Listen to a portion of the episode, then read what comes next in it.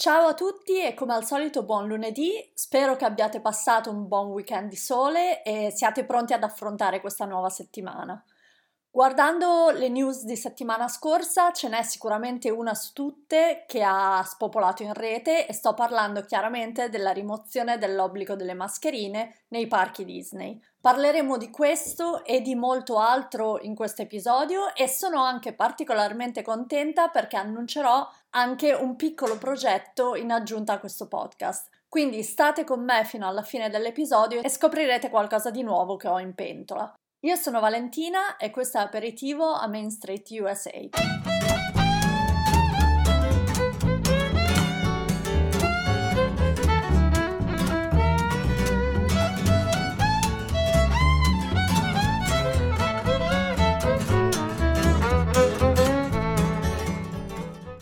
Partiamo subito col parlare di un'altra regola relativa al Covid che è stata alleggerita a Walt Disney World. Probabilmente ne avrete già sentito parlare e visto dei post a riguardo. Sto parlando delle mascherine. Allora, facciamo un passo indietro. Lo scorso giovedì la CDC, che è il centro di prevenzione per le malattie degli Stati Uniti, aveva dichiarato tramite un comunicato del Presidente degli Stati Uniti che per le persone vaccinate non sarebbe più stato necessario indossare le mascherine all'aperto o al chiuso in posti non affollati. Di seguito Orange County, che è la contea in cui Disney World è locato, ha fatto lo stesso, ha praticamente rimosso il mandato di indossare le mascherine per i vaccinati ed è stata una scelta giustificata dal fatto che in questa contea oltre il 50% della popolazione ormai è totalmente o parzialmente vaccinata. Lo stesso giorno, durante una sessione di domande e risposte, Bob Chapek, che è il CEO della Disney in questo momento,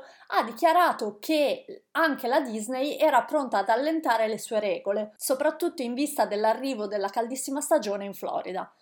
Nelle stesse ore gli Universal Studios hanno rilasciato un comunicato dicendo che le mascherine non erano più obbligatorie all'aperto nei suoi parchi e Dopo meno di 24 ore è arrivata finalmente la notizia che aspettavamo, che era quasi ovvia a questo punto, le mascherine saranno da ora in poi opzionali all'aperto e ancora obbligatorie nelle file delle attrazioni, nei negozi e nei ristoranti e nei mezzi di trasporto per quanto riguarda Disney.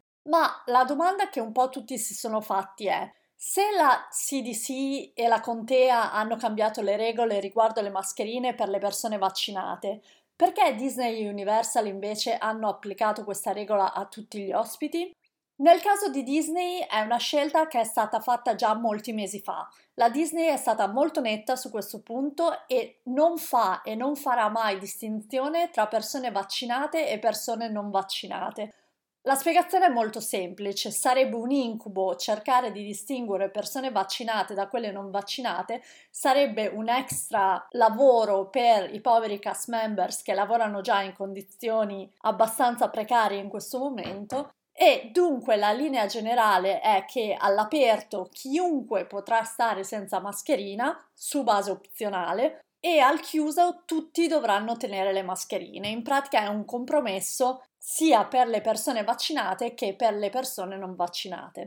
Nella stessa sessione di domande e risposte di cui parlavo prima, Bob Chapek ha anche rivelato i piani per incrementare la capacità dei parchi già dalle prossime settimane e anche questo era un po' scontato perché negli Stati Uniti la chiusura delle scuole è imminente e il 4 luglio è una delle feste più celebrate nel paese, dunque i parchi saranno davvero invasi da turisti nelle prossime settimane. Tra l'altro voglio ricordare che un recente sondaggio ha dimostrato che la richiesta di vacanze Disney è ai massimi livelli negli ultimi decenni, nonostante la Disney continui ad aumentare i prezzi e di questo ne abbiamo già parlato. Questo sommato con il cinquantesimo anniversario che inizierà tra meno di sei mesi fa predire che Walt Disney World sarà un posto molto molto molto affollato nei prossimi mesi se non anni. La domanda che rimane, dopo aver parlato di tutti questi cambiamenti, è sempre la solita. Quando saremo noi europei in grado di volare ad Orlando? Purtroppo, e ora so che qualcuno mi odierà per questo, la mia previsione non è al momento molto positiva e vi spiego perché. Gli Stati Uniti stanno cercando di arrivare ad una percentuale di popolazione vaccinata accettabile per far ripartire tutte le attività economiche e la loro campagna di vaccinazione è molto molto più avanti rispetto a quelle dell'Europa ed altre parti del mondo. La possibilità di riaprire il traffico aereo e quindi di permettere a persone potenzialmente non vaccinate di entrare negli USA praticamente abbasserebbe il livello di persone vaccinate. E questo suona abbastanza rischioso e onestamente non penso succederà in tempi brevi. E se invece si potesse entrare negli USA solo da vaccinati? Beh, questa sarebbe sicuramente un'opzione, anche se come abbiamo visto ci sono sia governi locali che business veri e propri che si oppongono a fare distinzione tra vaccinati e non e il governo federale non si è ancora minimamente pronunciato su questo punto. Il caso purtroppo più probabile è che Biden aspetterà ulteriormente che la popolazione sia ancora più protetta e che il resto del mondo sia più vaccinato prima di riaprire i confini nazionali. In ogni caso, anche per interessi chiaramente personali, terrò un occhio a questo argomento e vi terrò informati. Se avete opinioni o info a riguardo, mi raccomando fatemi sapere. Mi dispiace essere così negativa, ma questo è quello che penso al momento. Sapete invece qual è la notizia positiva di tutta questa nuova non regola per le mascherine all'aperto? È il fatto che probabilmente, quasi certamente, torneranno i fuochi d'artificio nei parchi di Walt Disney World. Dunque, prima di tutto ricordiamo le due ragioni per cui i fuochi d'artificio erano stati sospesi. La prima era chiaramente il costo. Tra i parchi chiusi, le capienza limitata e tutto quello che già sappiamo, la Disney ha cercato di tagliare il budget dove poteva. Ricordiamo tra l'altro che Disney è il secondo maggiore acquirente di materiale esplosivo, secondo solo al Dipartimento di Difesa degli Stati Uniti. Dunque immaginate voi quanto budget è stato risparmiato tagliando gli spettacoli pirotecnici. Tra l'altro, ora che ci penso, questo sarebbe stato un fatto perfetto tra le curiosità di Walt Disney World dell'episodio scorso. Vabbè, tornando a noi, la seconda ragione per cui i fuochi d'artificio erano stati sospesi era il timore di assembramenti in punti precisi dei parchi per appunto vedere questi spettacoli pirotecnici. Ora che entrambi questi due problemi si stanno lentamente risolvendo e considerando che siamo a un mese e mezzo dal 4 luglio, che è la festa per eccellenza dei fuochi d'artificio, e anche a due mesi e mezzo dai primi eventi di Halloween, lo so, è una cosa abbastanza strana pensare ad Halloween a metà agosto, me ne rendo conto. Insomma, i rumors per il ritorno dei fuochi d'artificio si fanno sempre più insistenti sia ad Epcot, in cui sono già stati sentiti i test per il nuovo spettacolo Harmonious, sia a Magic Kingdom, dove i test per i fuochi d'artificio in particolare sono iniziati già da qualche mese. Tra l'altro, poche settimane fa sono apparsi due annunci di lavoro sul sito di Walt Disney World proprio per posizioni di designer specialist per fuochi d'artificio e anche se l'annuncio era molto generico e comprendeva praticamente tutto il Walt Disney World Resort e le crociere, è facile immaginare che sia una sorta di preparazione per i fuochi d'artificio a Magic Kingdom. Altra cosa da notare è che i parchi di Shanghai e di Tokyo hanno già ripreso i fuochi d'artificio da molto tempo, insomma tutti gli indizi portano sulla buona strada e vedremo cosa succede a proposito nelle prossime settimane. Voglio anche precisare che non solo i fuochi d'artificio sono oggetto di previsioni in questo momento. Con l'annuncio sulle norme di distanziamento che se ne stanno andando e la capacità dei parchi in aumento, Chiaramente anche il ritorno dei Fastpass è un tema molto molto caldo per gli appassionati di Walt Disney World. Non c'è ancora nulla di concreto da questo punto di vista, ma come sempre terrò gli occhi aperti per voi. Siamo arrivati adesso al momento dell'annuncio speciale, che è appunto questo progetto semi-segreto di cui vi ho parlato nell'introduzione di questo episodio e finalmente vi posso dire qualcosa di più. Allora, a partire da questa settimana sul podcast inizierà un nuovo format. Per festeggiare anche qui nel mio piccolo il cinquantesimo di Magic Kingdom a Walt Disney World, vi racconterò infatti la storia di tutte le Opening Day Attractions, ovvero le attrazioni che erano operativi nel giorno di apertura di Magic Kingdom e vi racconterò la storia per esempio della Haunted Mansion, della ferrovia di Walt, di It's a Small World e così via in 11 episodi di cui vi parlerò di ognuna delle 19 attrazioni che appunto erano presenti a Magic Kingdom il primo ottobre del 1970. Il primo episodio di questa serie, che si chiamerà Annata 71, sarà pubblicato già questo giovedì, quindi se non l'avete ancora fatto ricordatevi di abbonarvi al podcast perché ci saranno per le prossime settimane ancora più contenuti in arrivo da qui fino ad ottobre. Spero che questa idea vi piaccia, è un po' una risposta a quello di cui abbiamo parlato qualche settimana fa quando avevo chiesto appunto a voi di quali storie, attrazioni volevate sapere di più. Purtroppo alcune delle attrazioni più iconiche non saranno incluse in questa lista, a mio malgrado, per esempio Splash Mountain non sarà inclusa in questa lista perché non è parte di quelle 19 attrazioni che erano presenti a Magic Kingdom eh, alla sua apertura, ma insomma è un po' un punto di partenza per vedere se vi interessa l'argomento, se vi piace l'argomento e poi magari proseguiremo con una seconda stagione per le altre attrazioni iconiche. Insomma, Annata 71 uscirà ogni secondo giovedì, appunto come vi ho detto, partendo da questo giovedì. Ricordatevi di abbonarvi al podcast perché sarà più facile essere informati su tutte queste release che farò da qui a ottobre. Siamo arrivati ora al momento del fritto misto news, che vi ricordo è un po' una collezione di tutte notizie brevi o di cui abbiamo già parlato, anche questa settimana senza sigla d'apertura, perché non ho avuto tempo di pensare a nulla di intelligente da mettere in questa parte, però insomma partiamo così.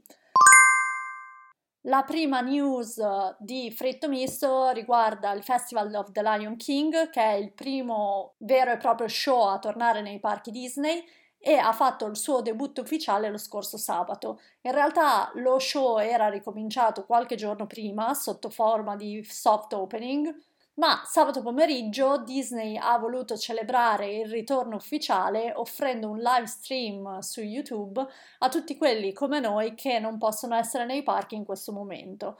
Nonostante certi aspetti dello show siano stati modificati, come vi avevo già detto, vi posso assicurare che il live stream è stato davvero emozionante, il cast dello show è di una qualità impressionante, le musiche già sappiamo, insomma 20 minuti davvero magici. Purtroppo il video della live ufficiale è stato rimosso dal canale di Disney Parks pochissimi minuti dopo la fine dello show live, ma ho trovato una versione di uno show dei giorni precedenti e la troverete nell'articolo dedicato a questo episodio in descrizione. Voglio ora tornare brevissimamente su un argomento di cui abbiamo parlato nell'ultimo live con Davide, ovvero le crociere Disney. Questa per gli appassionati di crociere Disney è una settimana molto importante perché apriranno le prenotazioni per la nuova barca da crociera, la Wish. A tutti coloro che sono già stati in crociera e quindi in termini Disney hanno una priorità di prenotazione rispetto a quelli che non hanno mai viaggiato con la Disney, e insomma, nonostante non sia particolarmente personalmente interessata alle crociere Disney, con l'apertura delle prenotazioni sono però stati svelati i prezzi, che era una delle domande più ricorrenti che avevamo avuto durante la live. Dunque, per una crociera di tre giorni per due adulti a bordo della nuova nave, quindi della Wish, per una crociera da Port Canaveral, che è il porto più vicino ad Orlando, fino alle Bahamas e ritorno, dovrete essere pronti a spendere dai 1500 ai 2200 euro, a seconda del tipo di cabina scelto.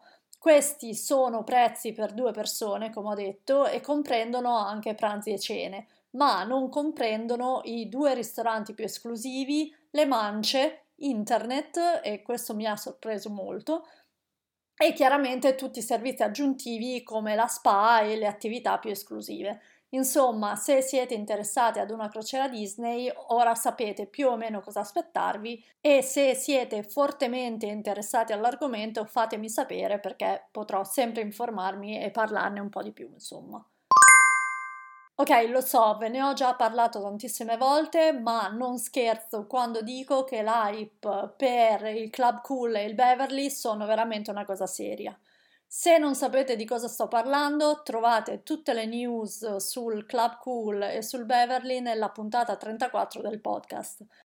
Alla news che il Club Cool sarebbe tornato ad Epcot è scoppiato il finimondo tra i fans tutti volevano assolutamente sapere se il Beverly sarebbe tornato tra la lista delle bevande offerte appunto al Club Cool. Tanto che Disney ha dovuto calmare gli animi e annunciare ufficialmente il ritorno di questa bevanda con un video su TikTok.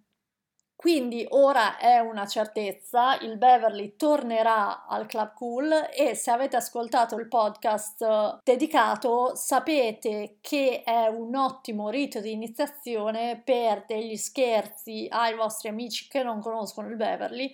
Quindi andate a ripassarvi il podcast e state pronti per la vostra prossima vacanza. Ultima news di questa settimana. Settimana scorsa, a sorpresa, è stato lanciato un nuovo podcast targato Disneyland Parigi. Si tratta di un podcast ufficiale ed è scripted, quindi non aspettatevi news o rivelazioni sul parco in sé, ma è una storia molto interessante da seguire che ci porterà alla scoperta del parco. Saranno otto episodi, il primo è già disponibile su Spotify, Apple Podcast e così via e ve lo linko nell'articolo dedicato a questo episodio. Questo è tutto per quanto riguarda le news del lunedì. Vi ricordo che ci sentiamo giovedì per il primo episodio di Annata 71 ma non vi voglio ancora svelare quale sarà la prima attrazione di cui parlerò nel podcast. Sappiate che è una delle 19 che aprirono con Magic Kingdom il primo ottobre del 1970. Grazie a tutti per avermi ascoltato fino a questo punto e un buonissimo lunedì. A presto!